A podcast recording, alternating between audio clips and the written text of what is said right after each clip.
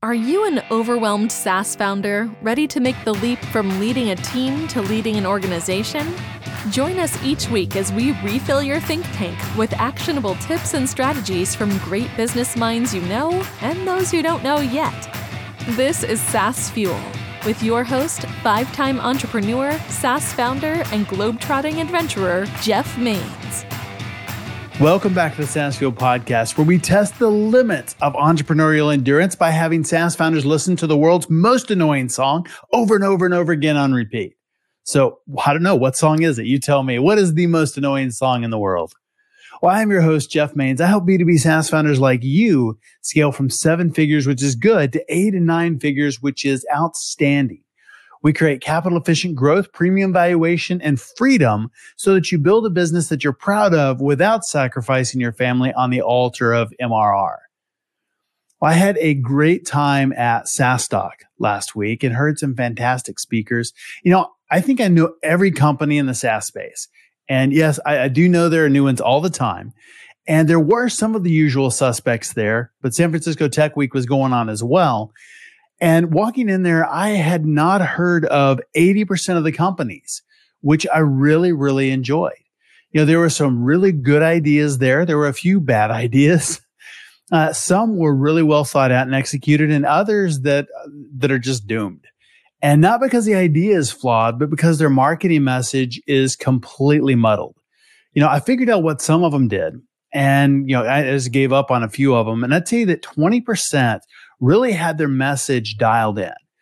And half of those, the founder could articulate it really well, but the other people, even there, couldn't do a great job. And so, you know, if you aren't 100% confident that you could explain what you do to your grandma so that she gets it, reach out and let's fix that because it's really sad for a company not to, to go anywhere and not be really successful just because of something simple like that, that, that they don't have their marketing message dialed in and don't really understand. Somebody doesn't understand what they do. Yeah, I talked to several companies in the health tech space, uh, run a fintech in healthcare. So that's something that I always want to hear about even met a potential partner company, which is pretty cool. You know, we're at the intersection of two fascinating and rapidly evolving worlds, being that that's healthcare and technology. And, you know, it's not an add on or a sprinkle of high tech glitz over traditional methods. Instead, it's a deep transformative shift in healthcare that's revolutionizing how care is delivered and experienced. And from the patient's living room to the doctor's office, from preventative care to critical diagnosis, technology is reshaping literally every facet of the healthcare journey. I mean, think about the adoption of telemedicine over the last few years. I mean, that innovation alone is just ending geographical and accessibility barriers. You know, it's bringing high quality care into homes and remote areas that maybe didn't have it before you know, it's healthcare on demand, you know, when we need it, when we want it, uh, right from wherever we are, you know, matching the pace of our fast moving lives. And, you know, there's the digital connection of society as a whole. And it's far better experience for most of us. And because it seemed like, you know, when I, years ago, my kids would be sick, it was always like, you know, the Wednesday night before Thanksgiving. And it's not, nobody's going to be open till Monday again. So I mean, just crazy. So it's it's really making a far better experience for for the majority of us, and and I think for the providers as well, because they're able to serve more patients, they're able to service better, and from wherever they are. So if somebody has downtime in some other state, then then they can talk to me here, and and vice versa. So I think that that's a really cool thing.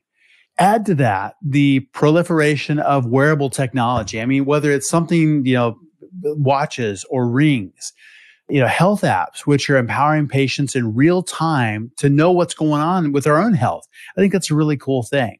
And it's not limited to just those devices. They're implantables as well. Talk to some people who are doing some really amazing things in that space.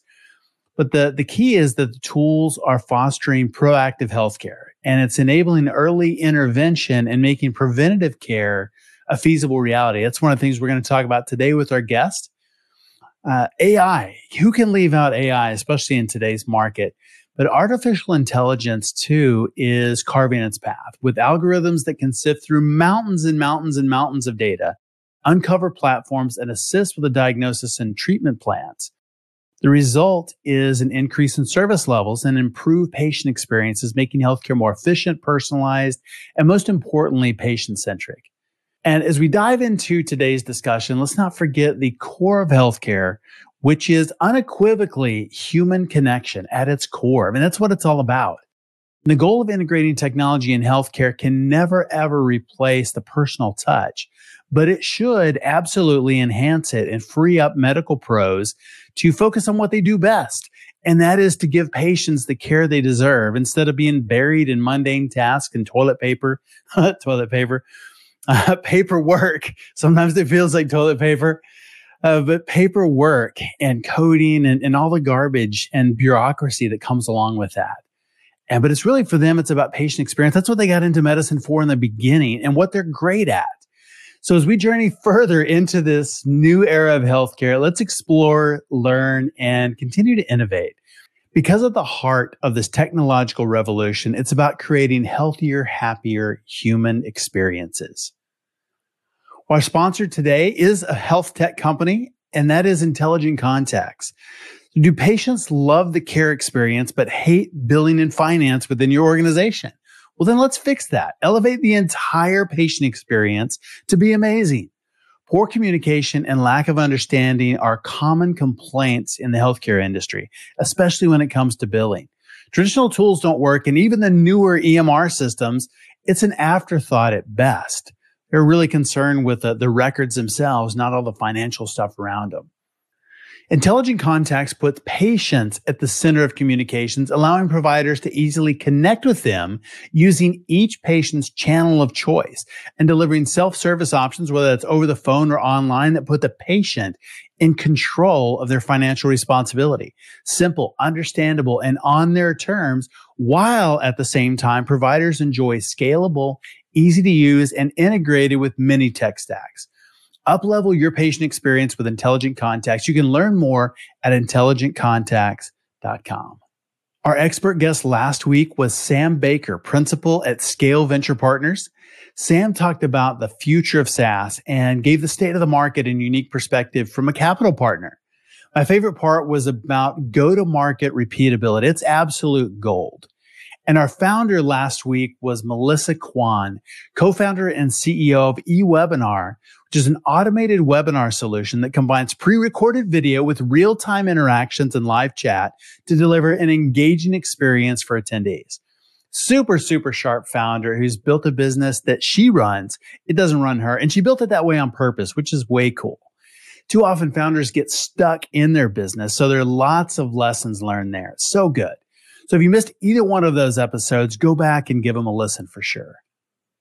My guest this week is Dr. Jonathan Baktari, MD. He is the CEO of both E7 Health and US Drug Test Centers and the host of Baktari MD. It's a great podcast. E7 Health is a preventative health and wellness company that's been called the Uber of preventive medicine and was named the best technology company in the healthcare space in 2019. U.S. Drug Test Centers is a nationwide network of over 20,000 testing centers in the U.S. and is revolutionizing drug and alcohol testing across the nation. Dr. Baktari has always believed that helping others was the ultimate achievement in life. Welcome someone who combines preventative health with tech entrepreneurship, Dr. Jonathan Baktari. Hey, Jonathan, welcome to SaaS Fuel. Oh, welcome for having me. I'm so excited. Well, you live at the intersection of healthcare and technology. And tell me about that journey and how you got to to where you are today. Uh, you know, uh, obviously, I was a, I'm a physician, and I went you know through medical school residency and fellowship, and uh, eventually branched out to administrative medicine, and then subsequently got into you know sort of entrepreneurship. And it was really that experience in medicine, looking at healthcare technology, that allowed me to have a window into technology in general. And so when we started our companies, we really focus on technology because I think there's a lot of times people, you know, who start up a company and they just think customer service is going to be the differentiator. And right, of course, right. of, of course, customer service is, you can't live without it. But I really don't think customer service alone is a strategy. You know, uh, you, you're going to have to bring something to the table that makes your clients' lives easier, provides value. And of course, without customer service, you're sunk. But customer service alone is not going to differentiate you and really make an impact on the people you're serving, which is, you know, your clients as well as, you know, your staff. Right, right. You hear that all the time as a differentiator. Well, it's service. Well, everybody says that. but I mean, really, I mean, is it a differentiator? And I think you're exactly right. I mean, it's important, but it is certainly not something that, that sets most companies apart. Yeah, I think I think people think you know we're going to be the 100th you know accounting firm and we're going to kill it by providing great customer service. Which, if you're the 100th accounting firm in a city, yeah, customer service may take, you know, I don't know why I'm picking accounting, but just you can fill in, you can fill in the blank. Sure, sure. Yeah.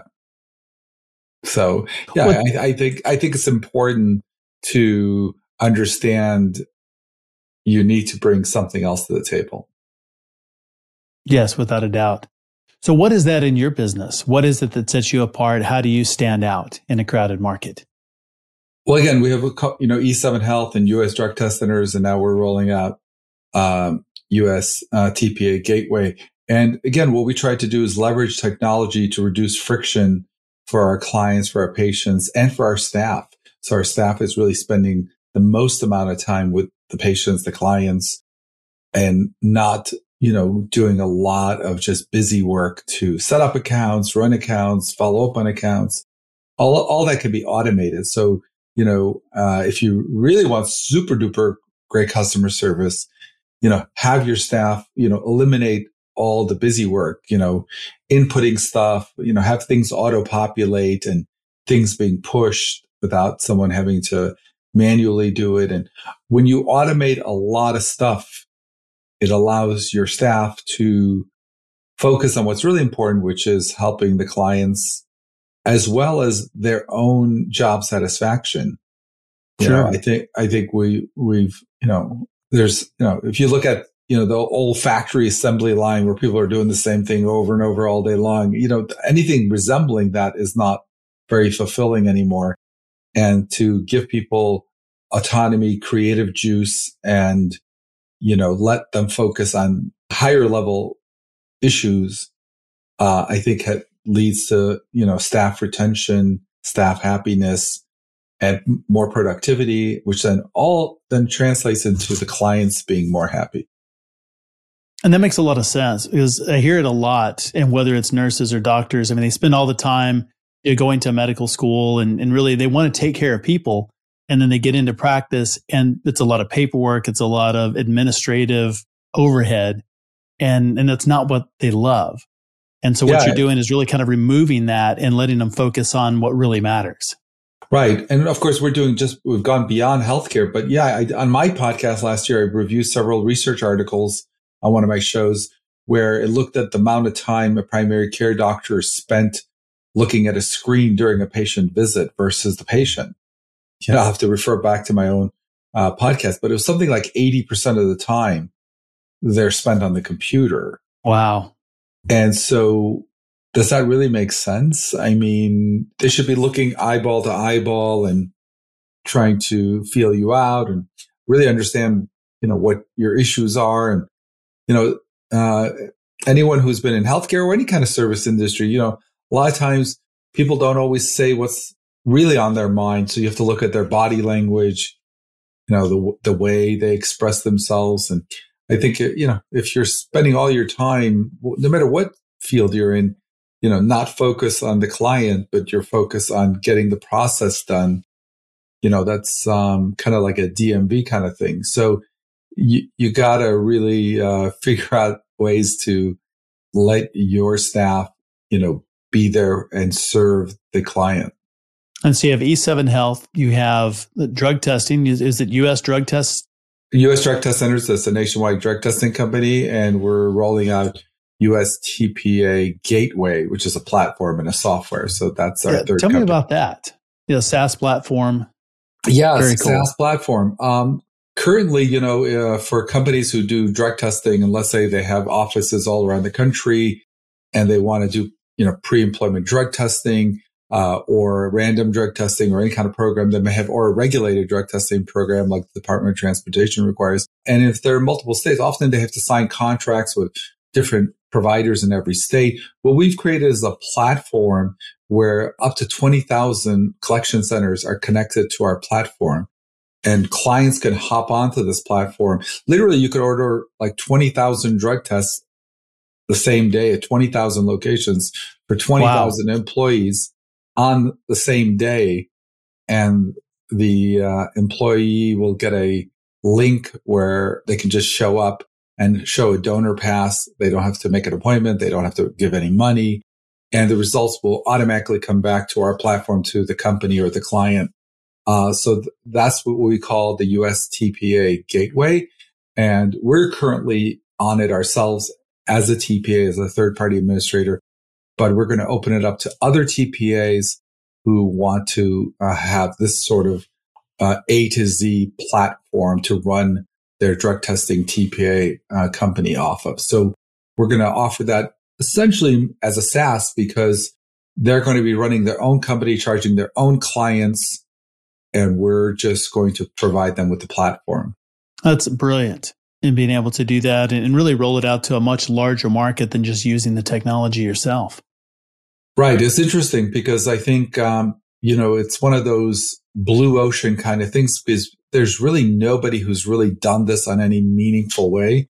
There are other platforms that use a lot of, you know, duct tape, spit and glue and, you know, kind of do it, but there hasn't been a full enterprise solution. Now, certain large employers have developed their own, but they retain that within, you know, their company. Right. But as something that any TPA can hop onto, they wouldn't have the bandwidth or potentially the finances to create their own platform. So we've created it for them so they can just hop on and run their uh, third party administrative company right off of our platform. And so I sense a theme here of, you know, making things a lot easier because, you know, we've been through this process and, and as an employer, as an employee years ago, and it's, it's not an easy process normally. And so it yeah. sounds like, you know, you're doing the same thing in making it where it's super easy, not only for the employers, but the employees, where, you know, it it's, you know, reduces all the friction of yeah. making that happen. Yeah. I mean, we, we even got to the point where, you know, the employee can get a link and they can actually schedule it at the location they want to go to. So, uh, you know, if there's 20 locations in you know, um, Memphis and one is closer to work, one's close, they can actually pick their own location where they want to go to have their testing done. So we put in a lot of stuff to make it easy for the employers, for the employee, uh, and for the people who have to manage the data. You know, one of the interesting things that people don't talk about, they keep talking about like in hiring the cost of, you know, doing background checks and drug testing, but to manage the data and have it at your fingertips you know, 10, 15 years ago. So you, you get fax the results and you have to file it away somewhere. So right. the, what our system also does is it handles the, the, it becomes the repository for all the data. So there's no need to then have a separate system where you have all those records stored internally in your, in your house. It's on our platform in the cloud. So you can access it whenever you want. That's really nice. Mm-hmm.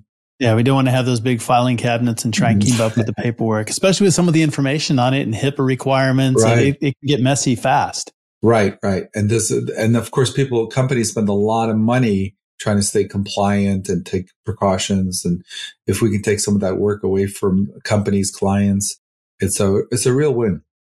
So you really approach technology from a very different place than most other companies because you've been there, you you came up you know, as a physician, you you've been in administration. Mm-hmm. Uh, you approach it very differently than you know somebody that you know maybe has an MBA and is writing software for healthcare. Yeah, well, it's true, but I think you know practicing medicine, so seeing what the doctors and clinical medicine is all about and what patients are going through, and then being a professor and teaching medicine to students and uh, residents and interns and then being an administrator, both on the hospital side and on the insurance side, you know, gives, gives me a perspective that hopefully allows me to have a satellite perspective of, of the global issues that we need to tackle. Because whenever you have any system where four or five parties are involved, insurance carriers, hospitals, the patient, the doctor, the medical plan, you know, you have to understand what drives and what's the motive for each party to try to address a, a technology solution that kind of takes that into account, but more importantly, tries to figure out solutions to make it easier for the patient and the staff, provide quality while, you know, I don't want making, I don't want to say those things are secondary, but making your insurance company and hospital and whatever secondary to providing you with great quality and you as the patient or the client with access, making that equal priority as opposed to just being worried about making sure, you know, the maximal reimbursement is done from Medicare or the maximal reimbursement is done from Blue Cross. That's important, but we have to take care of the patient and provide quality. And it seems like a lot of solutions are kind of written that way. It's it's really from the provider perspective or from, you know, even it's it's about the dollars and maximizing reimbursements instead yeah. of really kind of patient experience. Right. Not to say that they don't take that into account, but you know, I I always joke like if if a software company came to a, to a doctor's group or a hospital and said, well, you know, we've got this new electronic health records, it's going to, you know, improve uh, patient experience, the amount of time they're filling out forms is going to improve the doctor's experience. However, your Medicare reimbursements will go down 5%. It's a non-starter. So, right, yeah, right. So, so, yeah, so reimbursements become such, such an important part that that takes, and you know, writing software, one of the things I learned in, in being involved with our team that writes software is you can only have certain priorities. I mean, as, yes, you can say, well, we want to accomplish all four, but sometimes one or two in that software becomes the driving force with the other ones, you know, giving, getting attention, but, you know, the priority, the prime directive is, you know, this or that. So, you know, you may have an e-commerce site and your primary thing is make sure those transactions go smoothly but in terms of, let's say, providing information or other stuff, it may not be so good, but you could, you know, sometimes they, they, they don't contradict, but you can only, you know, often have one and not as much as the other, depending on the exact code and how the technology is set up. Everything can't be the highest priority, right? Right. And I think, yeah. And, you know, we like to think the patient's quality should be the number one uh, priority. Uh, and then, then we'll do the best we can for the rest of the stuff. Right, right. Uh, I think that's really interesting. What have been the challenges that you've experienced in, you know, building the, the companies and particularly the SaaS product? Yeah, um, I think, you know, having a product that works for us um, is interesting because on one hand, it gives us an advantage because imagine like you're a you know, restaurant and you write a software for restaurants. Well, because you're a restaurant, you know what that software should include, right? So I think we have an advantage there, but the disadvantage is we're writing a platform that other restaurants are going to hop onto and how we do it may not necessarily, you know, how we think. If you're going to have a, a basically a neutral platform, you know, your own sort of idiosyncrasies have got to be addressed and say, well, that kind sure. of is how we do it, but we can't write a software just for how we like to do billing or how we like to do different aspects of the business. So I think in writing a SaaS, especially since we're our own client, you know, we're the first client on our platform. I think it, you know, as we talk to our developers and we talk about how, how to provide more features, we have to be careful not to provide the features that we like or we need, but just to think about the generic client. Right. So it's not about making it where it fits your process, but you make it where it's, it really is adaptable to other people's processes as well. Right. And I think early on, maybe that wasn't so apparent, but it's becoming apparent as we've been going through it. So how is it moving from being you know, in, in healthcare and in administration and then moving into technology and, and leading technology companies?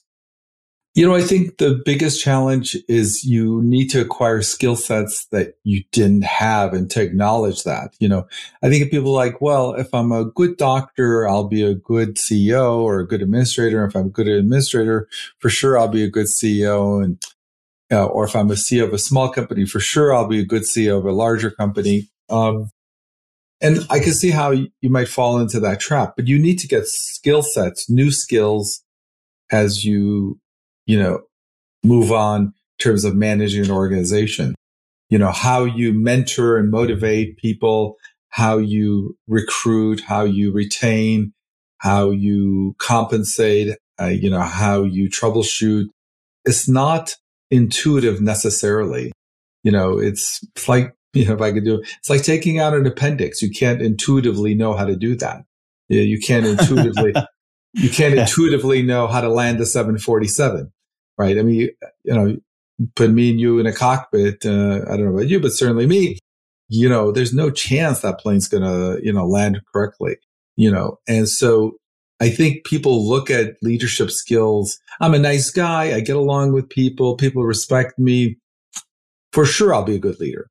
Yes, that's probably true, but you also need to acquire skills. So you may be very musically inclined, However, taking piano lessons will really take you to the next level. So I think understanding and acquiring skills is important and not to say it's all intuitive because you know i'm just i'm just a good you know people like me i'm a good guy which may you know may or may not be the case but not to say that's enough. Keep going. And so how have you acquired those skills yeah, well, a lot of it is a school of hard knocks, to be very frank with you, because transitioning for from physician in, in terms of that.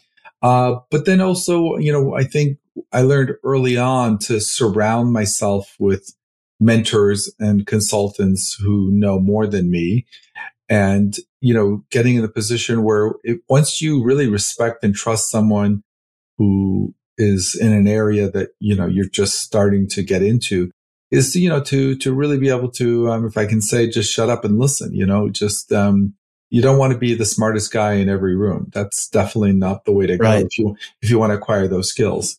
You know you just have to understand uh, you know I, I give this analogy all the time but you know if i if i met michael jordan i wouldn't tell him how i shoot the ball because it doesn't matter right I mean, right, I, right. I should, right. I should just be asking him, well, tell me more, and tell me more. So again, so if you're, if you're around a Michael Jordan, or, and, and I mean, that's kind of highfalutin, but if you're around someone who knows more than you, you know, I don't think that's the time to give your take on it because they've been doing it for 20 years.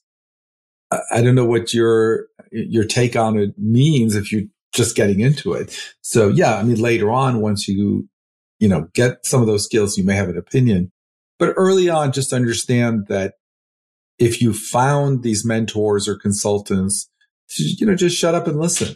And, and, you know, that doesn't mean every mentor is the right mentor. It doesn't mean every consultant sure. consultant.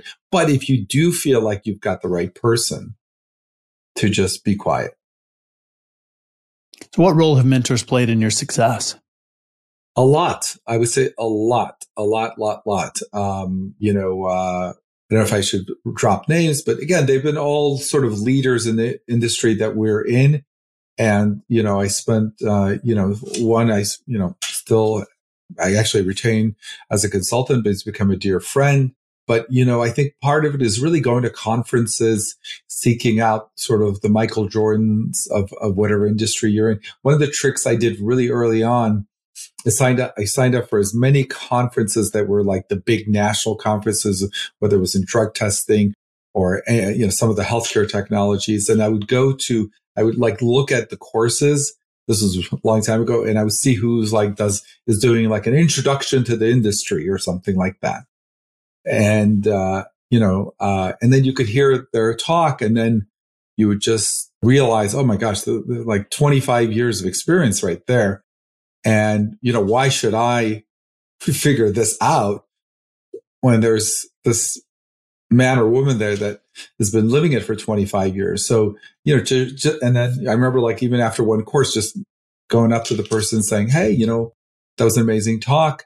You know, I love to, you know, uh, figure out, you know, how I could learn more from you and what things you do and, uh, you know, consulting or what have you. And, uh, you know, just went out for drinks, uh, you know, during the conference and struck up a friendship and, you know, and uh, that was the way to go. So, you know, I really tell people um, if you're starting out, go one way just to go to a lot of the major conferences and seek out, you know, usually the Michael Jordans of whatever industry you're looking for are pretty obvious. They, you know, they all have similar qualities. They're all modest.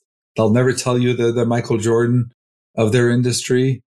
And they have a, sort of a humble, I just simultaneously, I mean, the three or four people I'm thinking of, very humble uh, and giving and not, not wanting to like, you know, well, I can't provide you any information until you sign this consulting agreement. Right, right. Uh, I mean, so you got to, that usually is a bad sign. But, you know, people who say, yeah, you know, let's, let's go out for dinner or let's, let's talk and and then you actually want to pay those people and you really want to sign them up because you know like oh my gosh you know and, and it's genuine. It's not like an act to get you to become a client.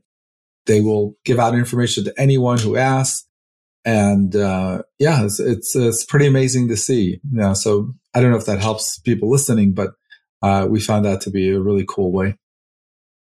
That's fantastic. Well tell me about your podcast. Yeah so um so last year was our first year of our podcast where we just sort of did the inside scoop on healthcare. And the goal of that year was to tell you stuff that was, you know, inside the locker room, what doctors are really thinking, what hospitals are really thinking. And I really enjoyed that. And we, we really liked the production level. It was really good. We're just in the process of launching season two. And season two is kind of interesting because it kind of relates to what you asked me earlier, you know, how I learned my stuff. And I told you from making mistakes and what have you. And so we are going to, you know, season two is going to be focused and we call it uh, Crash CEO School. Love uh, that. Okay. And it's really all the mistakes you could possibly make your first, you know, few, five, few years, five years. And you know, why make them if you can just learn uh, from others? So, uh, and the reason I, I bring that, we decide to go with that is because when I get interviewed, that's often where people go to, like, you know, like you asked the question yourself. And so I said, well, everyone asked me that question. You know, why not instead of just giving it out on someone else's show, which I'm only, you know, just a little slice. Why not do a whole season of it? Sure. So uh, that's how we actually came up with that idea. It's a brilliant concept. Crash CEO School. We'll make sure and link that in the show notes. And yeah, it's, Baktari, it's on our podcast, Baktari MD, but that's what the second season will be called, Baktari MD on YouTube and uh, Spotify and what have you. And that should be out in the next few weeks. That's great. So, what do you think the, the greatest risks and the greatest opportunities are in the healthcare space today? Well, um, healthcare in general or healthcare technology? Um, I, I, can talk about. Let's say healthcare in general. Yeah, I think I think the biggest problem in healthcare that I'm sure everyone has noticed, but maybe they don't know what it is they're noticing is you know healthcare consolidation. You know, just like the you know just just like there was 15 airlines 15 years ago, now there's four. Uh, and just like there was 10, 15 cellular phone companies 10, 15 years ago, now there's four uh, you know, with uh, equity firms and Wall Street buying up healthcare systems, practices, hospitals buying practices. I saw this stat that, you know, I think uh, 10, 15, 20 years ago, 25% of doctors were employees. Now 75% of doctors are employees. And that goes to this consolidation. So I think, you know, if you like what's happened to you know, your cellular phone service in the last 10 years, the direction that's gone, or the, you know, the service you're getting from the airline industry, you know, over the last, you know, compared to 10, 15 years ago, you get a sense of what's probably is happening and is going to happen. You know, when you get consolidation, the first thing that suffers is service. So I think that's really, that's really the troublesome part, you know, you know, weeks and weeks to get to see a doctor, uh, you know, often you can't choose your own provider. You know, you can see the doctor one day, nurse practitioner the next day, another doctor the next time. And it's kind of a, uh, and also, you know, just trying to call a doctor's office and you get this, you know, barrage of phone things you got to go through. You know, press one, press two, press three, press two, and then press one, press two. This whole shenanigans. It, it really screams, you know, healthcare consolidation on a high satellite level. So, what are the opportunities for the market? Well, in terms of addressing the healthcare consolidation, I think people, you know, who can provide, you know, product that addresses the shortcomings of healthcare consolidation, personalized service, attention, uh, you know, worrying about quality, worrying about patient's experience, worrying about what the patient's thinking, what their needs really are, um, what their concerns are. You know, um, there's a statistic, for example, when it comes to patient care, that one third of all primary care visits are for reassurance. I mean, you can wow. say that you could put that in many different ways, but basically means one third of the time. And I don't want to, I hope this doesn't come off wrong because uh, let me clarify. But one third of the time, there's nothing wrong, right? The patient just wants to see the doctor so the doctor or the healthcare provider can say that there's nothing wrong. Right. Right. They just want to hear it. Or yes, or or maybe they're depressed, but you know they're presenting as a physical symptom. They're hoping the doctor will figure out that they're depressed or upset. Or I think if you're changing providers every visit, if you're spending eighty percent of the time looking at the screen, I think those one third visits will probably not be optimal. And so there lies the challenge because providing healthcare is not like serving up a dish in a restaurant. I mean, the product is the interaction. Right. And the product is, you know, what you can give the patient and how much attention you can give them and how focused you can be on them. And the efficiencies, you know, with consolidation don't necessarily address that. No, they don't. And I think you're you're right on that. That continuity of care is is definitely gone down because every time you're seeing somebody different, then it's kind of you're starting over again. Yeah, and, you know, kind of it's the same yeah. story. They can read the chart, but that doesn't tell them everything. Right, right. In fact, you know, the, I, I mean, you can almost see uh, if you watch older movies and stuff where someone goes to see their primary care doctor and, you know, he says, well, you know, Bill, uh, normally, you know, I wouldn't do anything, but I know this will be, you know, I know you and I know this is going to bother you. So let's go ahead and get the x-ray.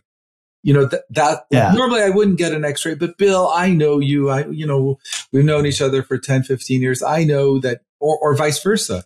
Bill, I, you know, I know you're, you know, usually you don't want to get testing and, I know you're averse to it, but Lex, in this case, I really think we should get it. Despite I know how you normally feel, all of those interactions are gone.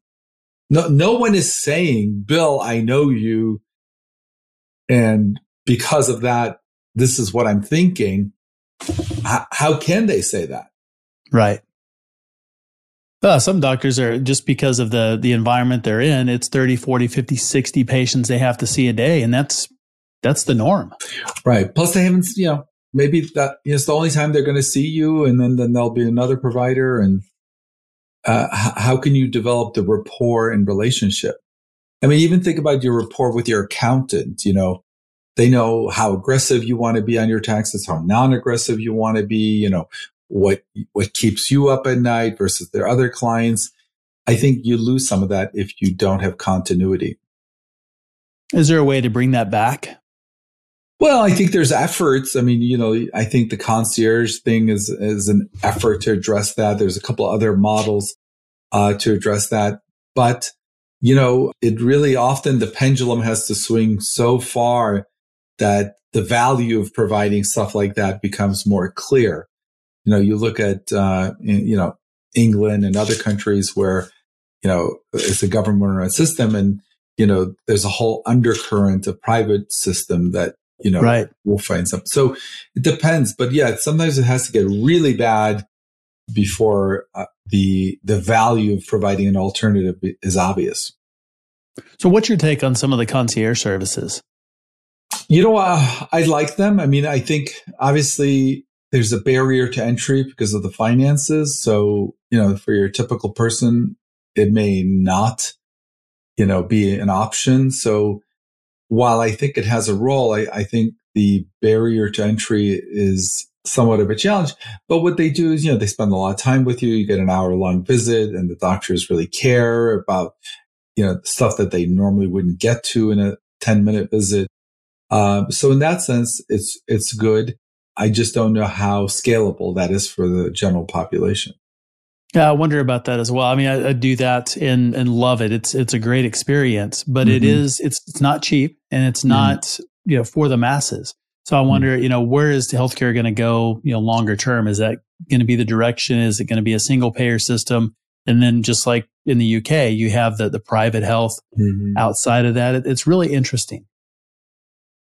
Yeah, um, I I think it is interesting. I, I think you know, in terms of educating people. I think, you know, this, the current system with its, you know, sort of HMO style model of just being very efficient, whatever, you know, often you don't notice the weaknesses on their program until, God forbid, you or someone is really sick. And right. then you, you get to see it. So it's all good and fine when you're just going in for a cold or a flu here and there. It's the, the real shortcomings of the system often present itself when you, God forbid, you know, you or someone else is has a, a, real serious issue, then you can see, OMG, yeah, this is this is not optimal. So I think it's it's like anything else, you know, when the pendulum goes so far, there'll be a backlash and there'll be opportunities for people to to create other ways uh, that you know addresses some of those shortcomings. Well, where can we learn more about you and about E7 Health, about U.S. drug testing centers, and USTPA yeah. online? Yeah.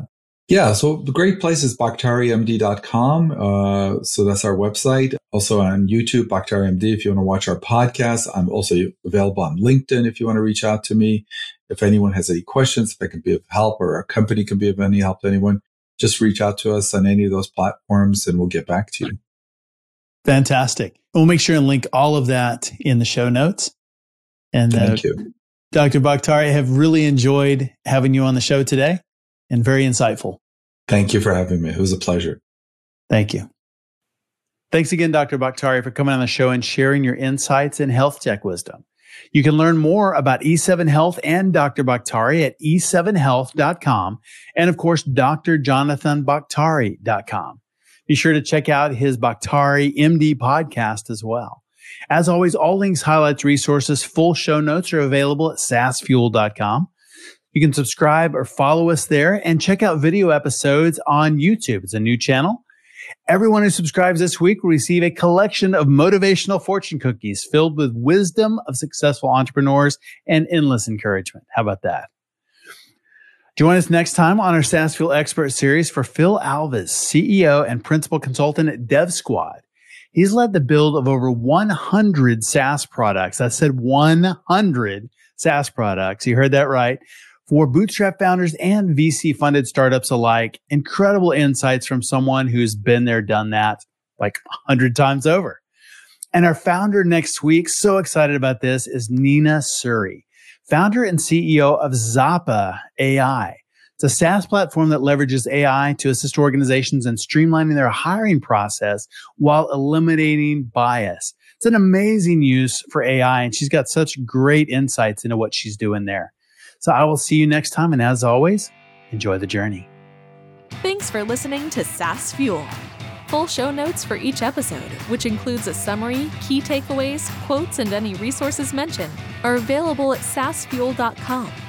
Be sure to follow and subscribe wherever you listen to podcasts. And if you're enjoying the content and getting value from these episodes, please leave us a rating and review at ratethispodcast.com slash saasfuel. We'll be sure to read these out on future episodes.